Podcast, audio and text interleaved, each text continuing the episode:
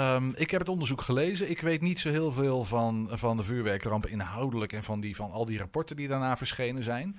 Heb wel uitgebreid alle discussies daarna hier in Enschede meegekregen. Mensen zijn, uh, een aantal mensen heeft behoorlijk de buik vol van al die onderzoeken. Ehm, en er zijn ook mensen, is een categorie die zeggen van ja, het is goed, maar er klopt iets niet. Er, gaat hier iets niet goed. Hè? Dus dat, sentiment leeft nog heel erg in onze samenleving. Mijn vraag aan jou is eigenlijk om eens maar eens te beginnen. Waarin wijkt jouw onderzoek af van de andere onderzoeken die al geweest zijn? En dan zowel waar het gaat om de inhoud, zeg maar, jouw aanpak, maar ook waar het gaat om jouw conclusies. Nou, mijn onderzoek wijkt af uh, omdat het uh, iemand is. Uh, ja, ik wil het woord onafhankelijk niet gebruiken, want dat is aan inflatie onderhevig. Iedereen noemt zich tegenwoordig onafhankelijk. Aha. Maar ik heb alle onderzoeken heb ik gepakt, ook de onderzoeken die niet vrijgegeven zijn, maar die ik via een lek gekregen heb, mm -hmm. zoals de interne documenten van de Rijksrecherche. Mm -hmm. En die heb ik op een rijtje gezet. En uh, daaruit zijn een aantal conclusies naar boven gekomen. En ik ben er langzamerhand achter gekomen dat alle onderzoeken van tevoren uh, ingestoken zijn. Dus dat alles geregisseerd wordt. En dat gebeurt op een manier zonder dat de mensen die daar aan deelnemen dat in de gaten hebben. Het klinkt heel erg complotachtig en ik weet dat ik mijn geloofwaardigheid hiermee geen dienst bewijs, maar dat is wel mijn conclusie. En heb je het dan over specifieke uh, mensen die. Um, want, want ik lees uit jouw rapport dat je dan vooral doelt op justitie, OM, die gremia. Binnen, binnenlandse zaken en justitie. Ja. Um, hoe lang ben je nou met je onderzoek bezig geweest? Zes jaar. Oké, okay, en nu kom je met je conclusie. Wat is dan jouw, dat is jouw belangrijkste conclusie? Is het is een geregisseerd onderzoek? De belangrijkste conclusie is dat meteen na de ramp op topniveau uh, ambtenaren bij elkaar komen en zich realiseren dat de overheid grote steken heeft laten vallen en alles in het werk stellen om de overheid buiten schot te halen. En met de dus, overheid bedoel jij dan de Rijksoverheid, de lokale overheid? Welke overheid bedoel je? Allebei. De Rijksoverheid in de eerste plaats, uh -huh. maar ook de lokale overheid. Want als Mans was gevallen, waren er ook ministers gevallen. Want die hadden hun lot verbonden aan elkaar. Wa waarom is dat zo? Mans had zijn lot aan de brandweer verbonden. Ja. En uh, ik heb uh, van Uri Rosenthal, dat, en dat is iemand die weet wat hij het over heeft, uh, gehoord dat het een wetmatigheid was, dat het vaststond als er in Enschede niet alleen wethouders, maar ook mansgevallen was, dat er ook koppen gerold waren in Den Haag gewoon een soort politieke domino-effect, laat ik maar even zeggen. Ja, ja precies. Oké. Okay. Als, als je nou de feiten uh, langsloopt, hè, uh, wat is dan voor jou, wat zijn de meest graverende feiten waarvan je zegt, nou daar hadden ze of onderzoek naar moeten doen, of dat is onder tafel geveegd. Waar, waar, waar, of, of voor welke onderzoeksfeiten heb je het dan? Waar ik, er zijn een aantal dingen waar ik heel erg door geschokt ben geraakt. dat is de manier waarop André de Vries het onderzoek is binnengeloodst. André, um, André de Vries, even voor de, voor, voor de leken zoals ik. Um, dat was. De verdachte van brandstichting. Juist. Ze hebben op een gegeven moment uh, iets uh, met een rood broekje. Ja, uh, ja de man iemand, van het rode broekje was het, hè? Ja, ja, inderdaad. Je ziet iemand met een rood broekje lopen en daarmee halen ze André de Vries binnen. Maar André de Vries voldoet helemaal niet aan het signalement van dat persoon met dat rode broekje. Blijkt ook helemaal niet de persoon met het rode broekje te zijn en het hele verhaal van het rode broekje is sowieso onzin, want FC Twente heeft een rood broekje, dus half Enschede loopt als het warm is met een rood broekje. Maar um, André de Vries leek dus niet op dat signalement. Dus het Openbaar Ministerie heeft iets verzonnen om André de Vries toch het onderzoek in te krijgen. Want het tolteam, wat gewoon zijn werk deed, had André de Vries anders niet aan boord genomen. Want, maar en, wat, wat is, waarom heeft het OM dat? Die hadden een brandstichter nodig. Die hebben een brandstichter nodig, ja. En André de Vries was het perfecte slachtoffer. De man was niet uh, overbegaafd. Hij was grootsprakig. Hij was fantasievol. Vond het prachtig om in de belangstelling te staan. Had uh, geen uh, belangrijke contacten. Had heel weinig familie. En daar had hij ook nog ruzie mee. Had criminele antecedenten had in een gefrustreerde bui zijn eigen auto een keer in de fik proberen te steken. Waar, maar waar, met... wanneer, wanneer verschijnt André de Vries uh, ten tonele? Want die moet op een gegeven moment ergens vandaan gekomen zijn. Uh, André de Vries uh, steekt op 19 juni Dat is ruim een maand na de ramp. Steekt hij zijn auto in de fik. Tenminste, dat probeert hij. Dan wordt hij aangehouden. Zijn kleding wordt in verzekering gesteld. En hij wordt weer vrijgelaten. En hij wordt later, wordt hij, uh, ik geloof in november, wordt hij veroordeeld. Maar hij komt bij het uh, vuurwerkramponderzoek komt hij, in beeld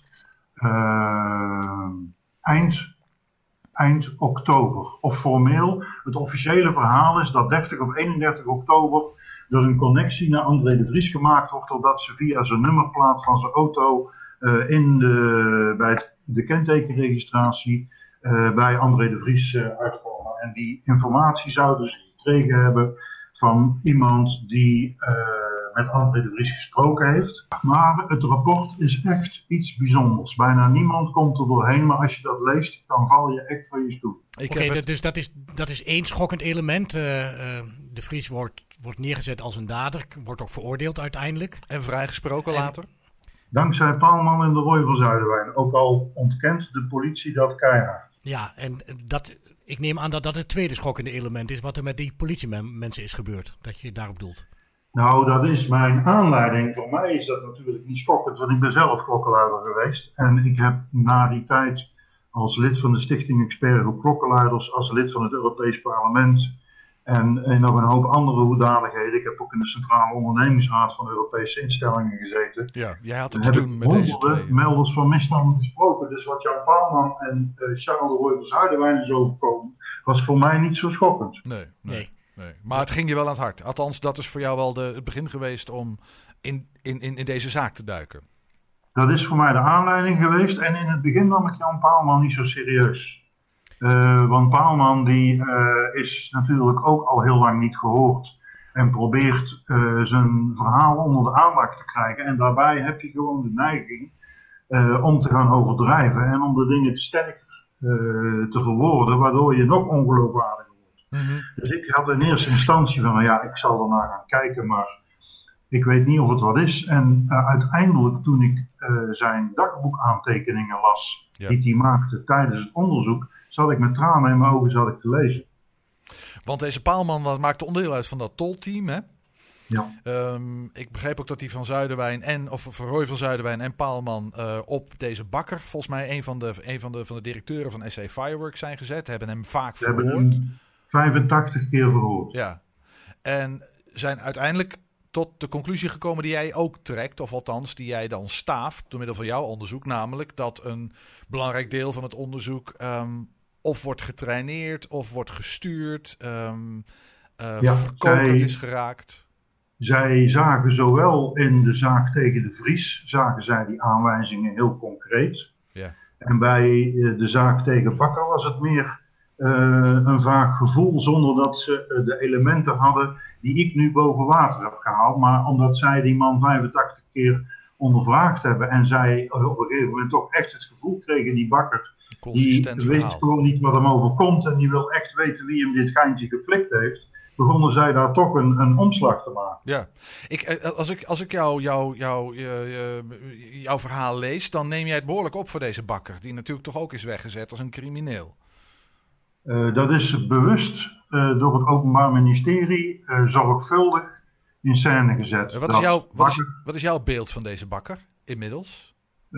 dat de man zeer zorgvuldig is, dat hij zeer conscientieus werkt, dat hij altijd afspraken nakomt, dat hij, als je de, het archief van de man ziet, dat is ongeloofwaardig en, of, of dat is ongelooflijk en het geheugen wat hij heeft er worden hem zoveel dingen verweten die nooit waar kunnen zijn, uh, omdat hij dan nooit zo lang met deze zaak doorgegaan was. Heb je, heb je daar een voorbeeld? Omdat hij zich zo verzet tegen zijn veroordeling, komt hij ook veel onsympathieker over dan zijn collega Pater, die zich in zijn lot geschikt heeft. Ja. Heb, heb jij een voorbeeld van deze bakker waarin die um, heel duidelijk ten onrechte is neergezet als iemand die niet de waarheid spreekt? Laat ik me even netjes ver, ver, verwoorden.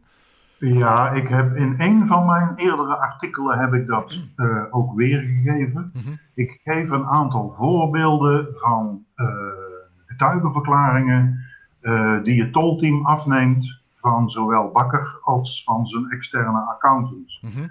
En het tolteam ziet daarin aanwijzingen dat Bakker een schaduwadministratie had, waarin hij eh, met de voorraad manipuleerde. Maar wat Bakker werkelijk zegt, is dat hij precies doet wat zijn accountant hem aangeraden heeft.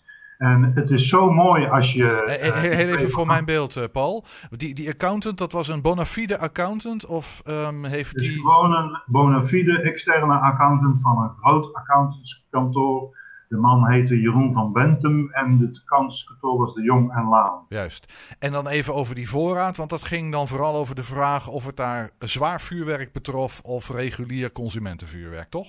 Even als ik hem heel plat Zwaar vuurwerk kan ook regulier zijn, maar het ging er vooral om of Bakker een illegale handel had die hij buiten de boekhouding deed. En jouw beeld is, die illegale handel had hij niet?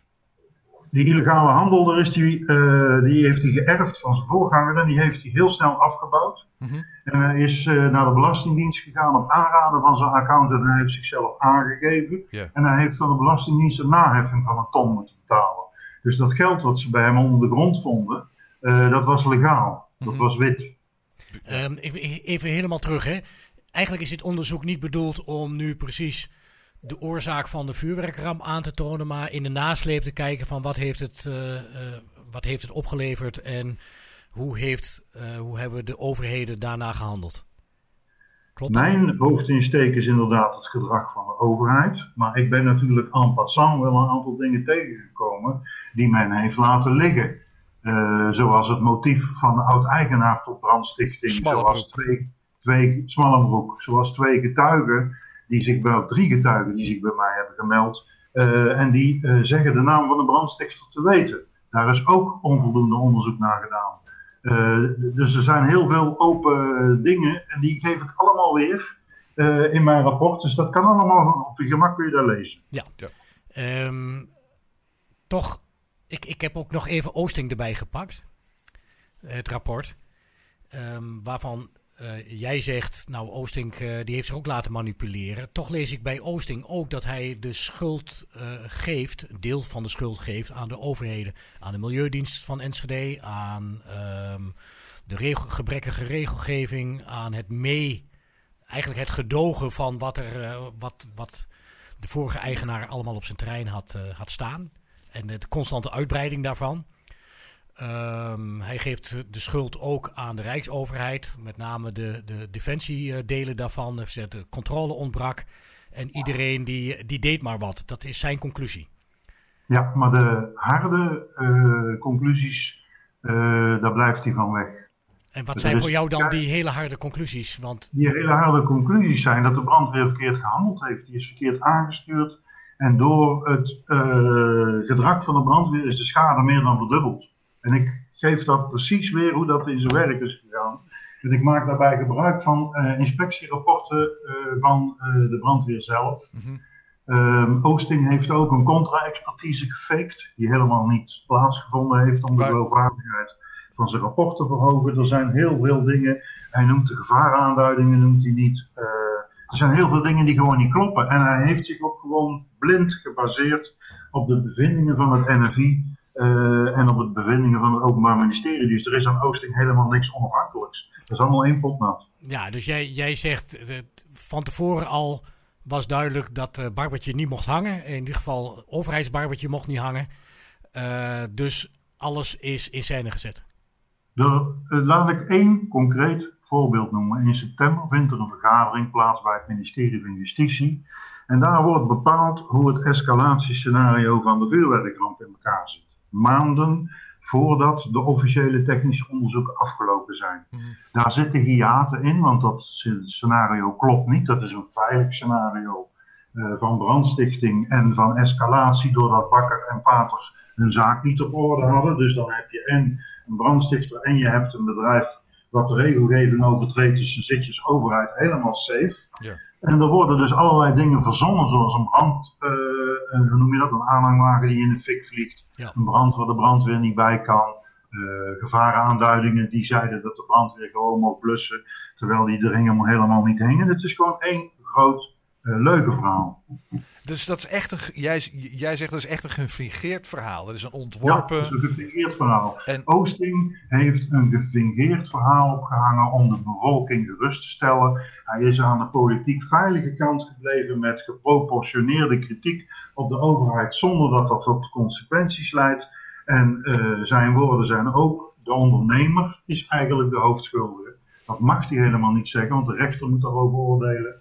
Uh, de, het feit dat de overheid wat dingen heeft laten liggen, kan de ondernemer nooit vrijpleiten. Dat is zijn conclusie en die klopt niet. Maar nou heeft de rechter wel degelijk gezegd van Pater, is, of Pater en uh, Bakker zijn schuldig.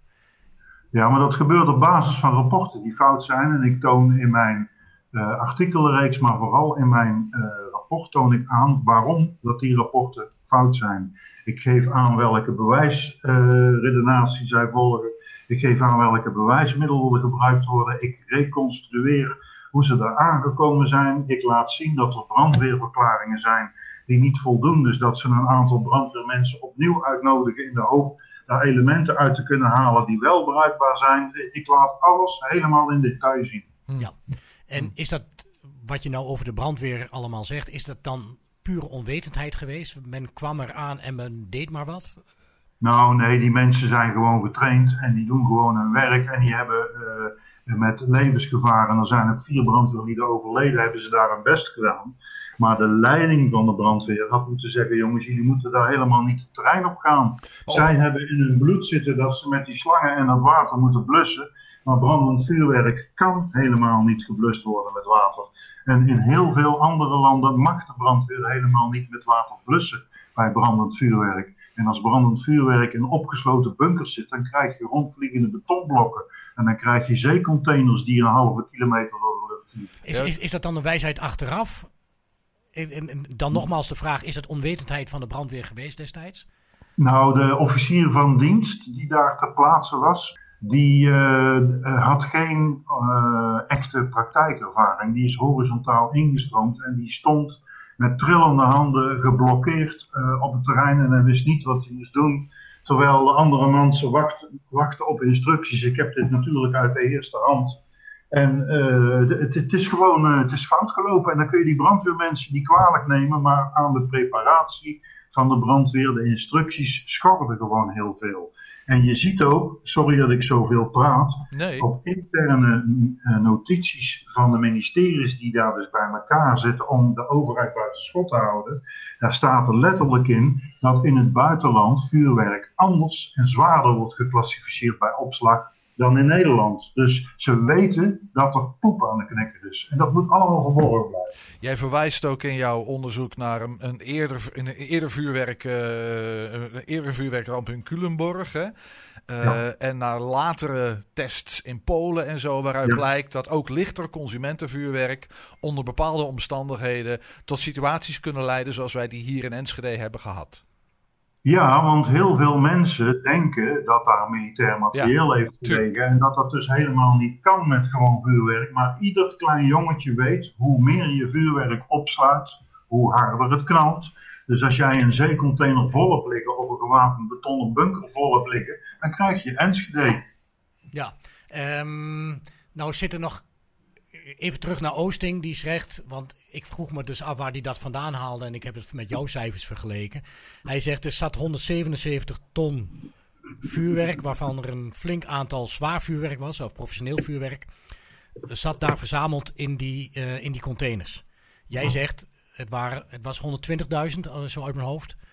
Ja. Uh, wat, daar, uh, wat daar lag. En het was vooral consumentenvuurwerk. Dat, nee, dat... dat zeg ik niet. Dat was ook voor, voor een groot gedeelte evenementenvuurwerk, maar daar was een vergunning voor. Ja, ja. In 1993 waarschuwde Defensie de gemeente al, denk erom, dit bedrijf had hoofdzakelijk consumentenvuurwerk liggen, maar daar ligt nu hoofdzakelijk het zware evenementenvuurwerk. Dus die vergunning die jullie hebben klopt niet meer. Ja, dan hebben we het over... Hebben het over... En dat heeft vier jaar geduurd. Vier jaar heeft de gemeente getolereerd dat daar illegaal een vuurwerkbedrijf zat met zwaar evenementenvuurwerk in een woonwijk zonder vergunning. En jij zegt, jij beweert in jouw rapport dat Bakker, uh, nadat hij de zaak heeft overgenomen met Pater van deze smalle broek, uh, geprobeerd heeft zijn best heeft gedaan om, om, daar, om, om dat te legaliseren. Om ervoor te zorgen dat die situatie... Om de zaak op orde te brengen, Ja. om het bedrijf netjes te maken, om het financieel gezond te maken, om de zwarte geldstromen eruit te halen.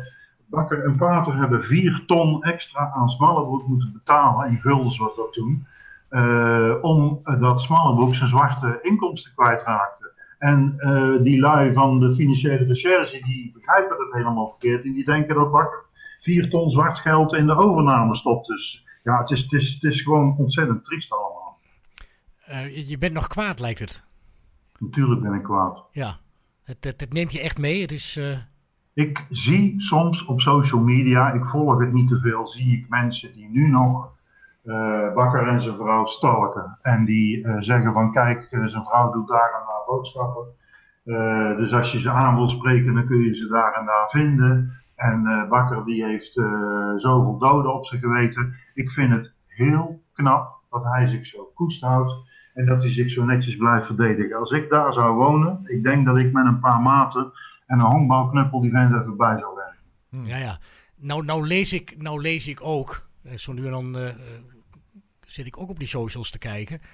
ehm, van dat Paul van Buitenen zich wel heel erg voor het karretje van ehm, Bakker en, en eh Paalman Paalman. laat, eh, laat spannen.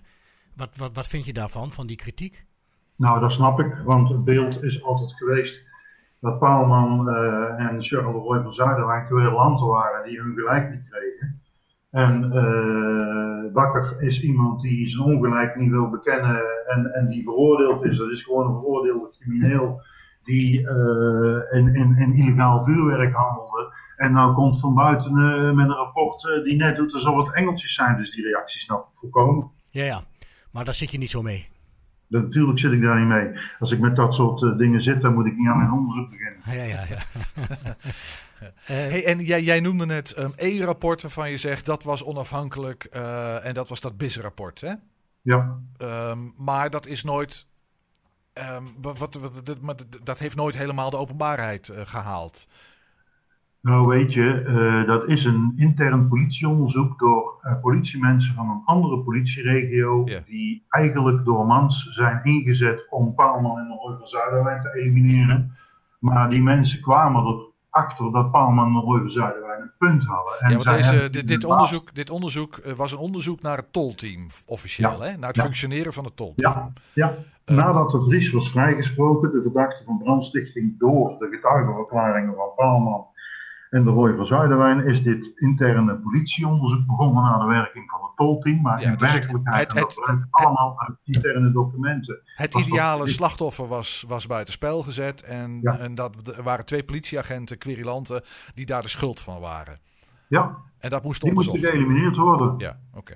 Dus eh, te beroepsmatig dan, hè? niet eh, letterlijk. Ja. En, eh, want er zijn idioten die dat letterlijk opvatten. Ja, ja, ja. Als je de commentaren leest onder mijn interviews, daar word je onpasselijk van. Maar goed, Eh, dat interne politieonderzoek kwam op een gegeven moment tot slotsom dat leden van het Openbaar Ministerie en de politie bewust de rechterlijke macht hebben misleid. En dat kwam in dat onderzoek.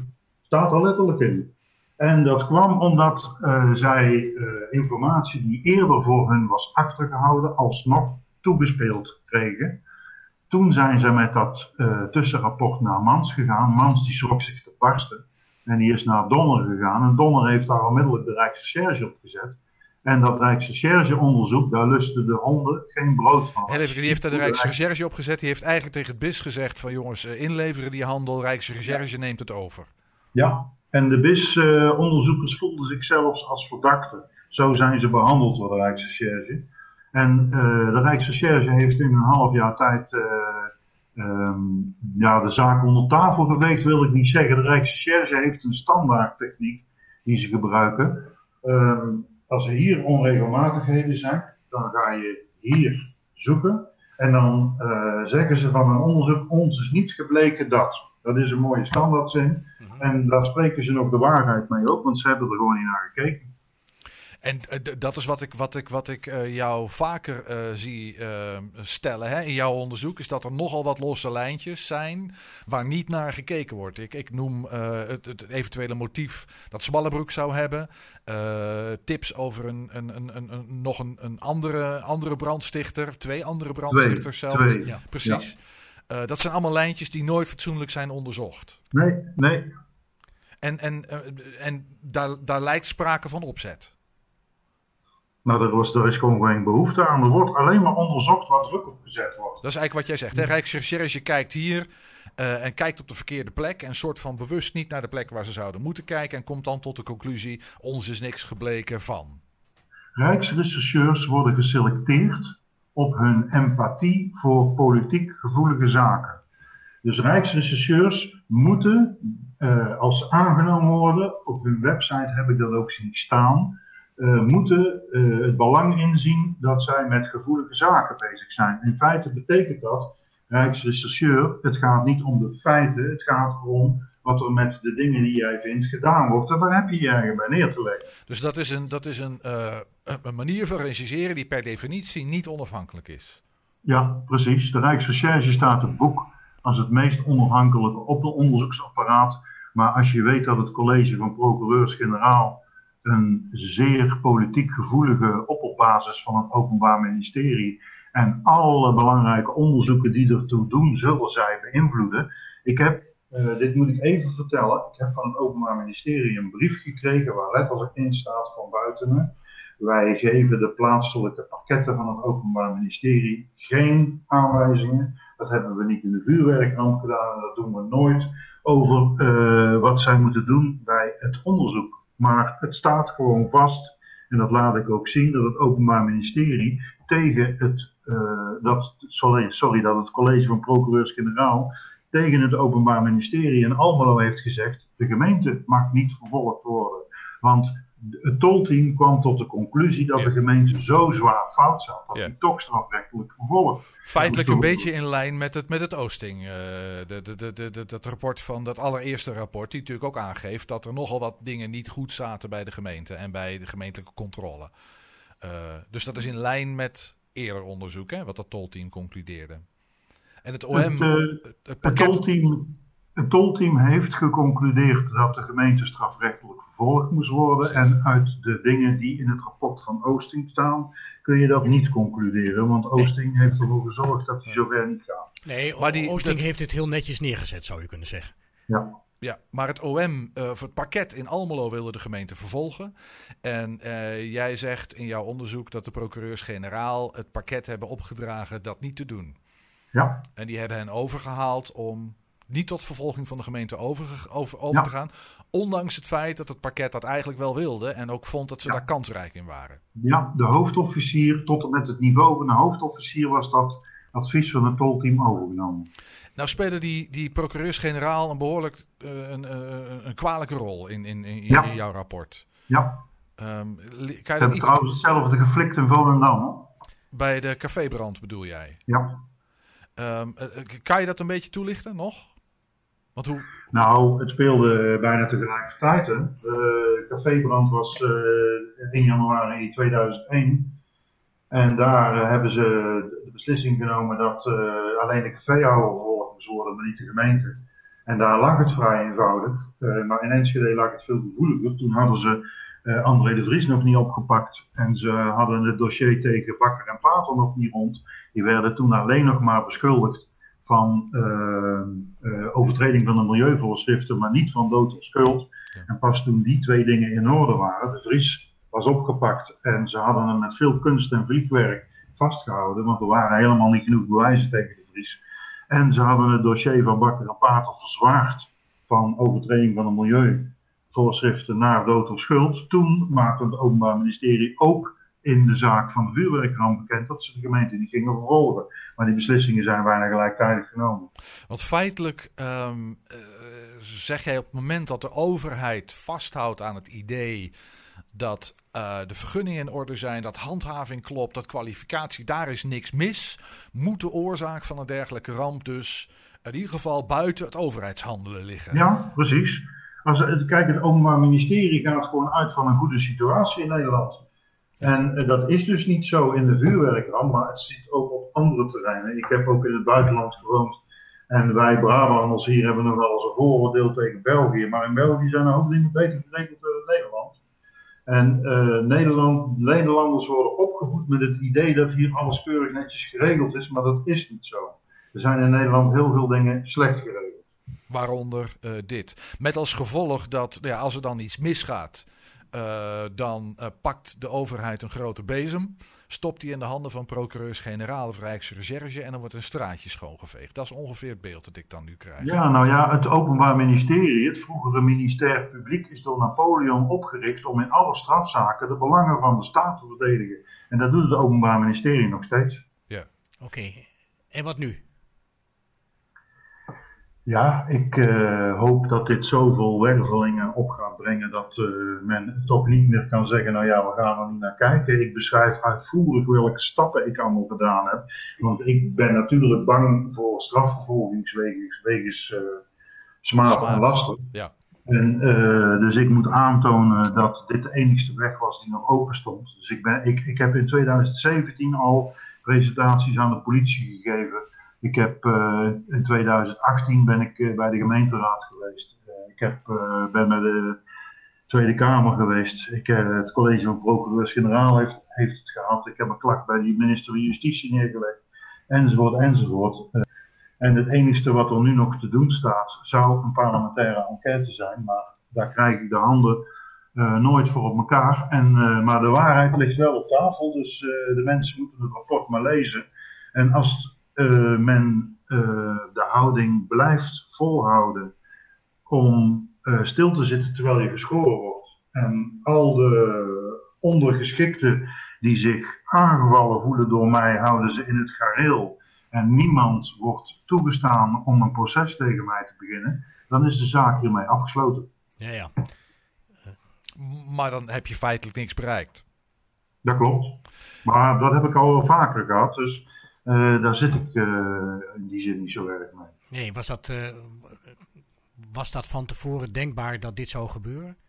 Voordat je begon te Nou, schrijven? iedereen had mij dit voorspeld. Dus alleen ik ben zo hardnekkig dat ik denk dat ik de kar wel vlot krijg. Ja, nou zeg je ook in jouw, jouw um, zo'n beetje de laatste hoofdstukken... als ik ze niet in beweging krijg, dan blijf ik toch douwen. Dan ga ik zelf aan de slag. Door debatavonden uh, te organiseren, door uh, proberen mijn uh, rapport um, nog breder nou, de, te krijgen. De deadline was 13 mei, dat is morgen. Ja. En met 13 mei, als, als er dan nog niks gebeurt, dan stop ik, want ik wil mijn leven terug. Ja, ja. je bent echt een paar jaar um, hiermee dag en nacht bezig geweest. Ja, precies. Ja. Dat klopt. Ja. En wat staat er morgen voor jou te gebeuren? Uh, ik ga morgen naar uh, Enschede en uh, ik, ik, geef in ieder geval in de studio bij RTV Oost een interview. En ik spreek wat, wat andere mensen en ik neem afscheid van de familie Bakker en van de familie Paalman en van Mathilde van der Molen en van nog een aantal andere mensen die ik heb leren kennen die niet in de openbaarheid zijn gekomen. En dan vertrek ik naar Breda. Ja, ja. Paul, is er nog iets dat, dat wij jou niet hebben gevraagd of dat in dit gesprek niet aan de orde is gekomen waarvan je zegt, ja, dat vind ik toch belangrijk, dat moet nog even gezegd worden, dat wil ik gezegd hebben? Want jij gaat dit afsluiten um, en ik kan me voorstellen dat je... Doe je dat zo makkelijk? Je hebt je helemaal vastgebeten in deze zaak en, en je wil daar iets mee? Um, en nou, dus... ik, ik zou dat zo makkelijk niet kunnen doen, maar ik heb geleerd dat dat nodig is met mijn eerdere gedoe uh, binnen de Europese instellingen moet je op een gegeven moment ook stoppen, want anders ja. ga je daar onderdoor. Ja. Uh, dat is nu ook het geval. En ja, rondom mij, mijn gezin, mijn vrouw, mm -hmm. mijn kleinkinderen, die willen wel weer eens een keer een echtgenoot en een opa hebben. Dus uh, het, is, uh, het is einde oefening. Ja, daar kan me iets bij voorstellen. Hey, ik, ik, moet je eerlijk zeggen, Paul, ik, ik heb naar het rapport zitten luisteren, het rapport zitten lezen, de hele nacht zo'n beetje. ik zit nou met jou te praten um, en, en ik, ik word er erg on, onrustig van. Het hele idee dat ik in een bananenrepubliek leef, ik ga het maar even heel plat vertalen, hè. Um, En dat het dus Nou. heel ingewikkeld wordt om instanties, eh, heb ik het niet per se over personen, hè, maar om instituten te vertrouwen. Ja. eh, en ervan uit te mogen gaan dat we het met elkaar netjes geregeld hebben. En dat vroeg of laat de waarheid boven tafel komt. eh, en dat dingen zijn zoals ze zijn. Ehm, eh, dat zet je behoorlijk op losse schroeven. Heb je nog iets om mij gerust te stellen? Nou, in die zin dat als ik in het Rusland van Poetin had geleefd, of ik had in het Brazilië van Bolsonaro geleefd, of ik was in Italië onder Salvini geweest, die gelukkig niet aan de macht is, dan laat je het wel uit je lijf om dit soort dingen op papier te Dan zetten. hadden wij niet met jou zitten praten nu. Nee, inderdaad. Dus eh, ik heb de vrijheid om dit te doen. En ze, de instituties hebben de vrijheid om mij te negeren. En, eh, dus het kan altijd nog een stuk slechter. Nog één Fijne relativering, Paul. Jij, jij wilt toch wel dat er strafvervolging wordt ingesteld? Dat, dat heb jij ook met je aangifte. ehm, Ja, maar die aangifte is uit nood gebeuren, geboren. Mijn eh, oorspronkelijke insteek was helemaal geen strafvervolging. Mhm. Ik wilde gewoon de waarheid boven water hebben. En ik wilde dat de mensen die onrecht was aangedaan, de slachtoffers eh, en ook eh, de, de eigenaren van de vuurwerkopslag en de politiemensen die buiten gewerkt zijn, dat die eh, gerehabiliteerd en schadeloos gesteld zouden worden. Mhm. Dat was mijn doelstelling. Ja. Eh, maar ja, als, je als, als dat niet lukt, dan ga je naar andere middelen kijken. Dus dan ga je op een gegeven moment een strafaangifte indienen. En als dat nog niet lukt, dan ga je alle namen één voor één openbaar maken. En als dat dan nog niet lukt, dan gooi je je hele rapport op straat en dan is het op. Hey, en die, die strafvervolging, wat is, wat is daar de status van? Eh, ligt dat in nou, ik kreeg net een telefoontje van iemand die mij daar inderdaad iets over wilde vragen. Die zullen wel naar Rotterdam gebeld hebben. Weet je, ik heb dat ingediend bij de politie Twente. Ja. Heb ik expres gedaan, Zo zodat ze het daarna kon bekijken. Ja. Daarna is het naar eh, het OM in Arnhem gegaan. Het OM in Arnhem heeft het naar het college PG's in Den Haag gestuurd. En het college PG's in Den Haag heeft het naar het pakket in Rotterdam gestuurd. Mhm. En die zouden al lang met een reactie komen, maar die is dus niet gekomen. Eh, en de COVID zal daar wel voor eh, excuus eh, dienen. Mhm. Ehm, dus hoe het daarmee staat, ik weet het niet. Nee, nee. Als ik zeg doofpot, Ja, dat, dat is het wel. Paul, mag ik je danken voor dit, eh, voor dit gesprek? Dankjewel. Oké, en, eh, sorry dat ik een beetje ongeïnteresseerd overkom, maar ik, eh, ik ben hier eh, zes jaar mee bezig. Ik heb hier al veel over gepraat en ik heb, ik heb het allemaal al wel gezien. Ja, Ja. Nee, ik, ik vond het niet ongeïnteresseerd, heel eerlijk gezegd. Maar je zit ook naar een blank scherm te kijken, volgens mij. Ja, ja ik zie jullie niet. Nee, precies. D- dankjewel. Ik, wens, Dankjewel. Ik, ik wens je heel veel plezier en Ja. geluk met je vrouw en met je kleinkinderen. Want volgens mij, eh, Oké. dat lijkt me erg fijn dan voor je. Hartstikke fijn, bedankt. Oké, Tot kijk. Tot kijk. Dag hoor.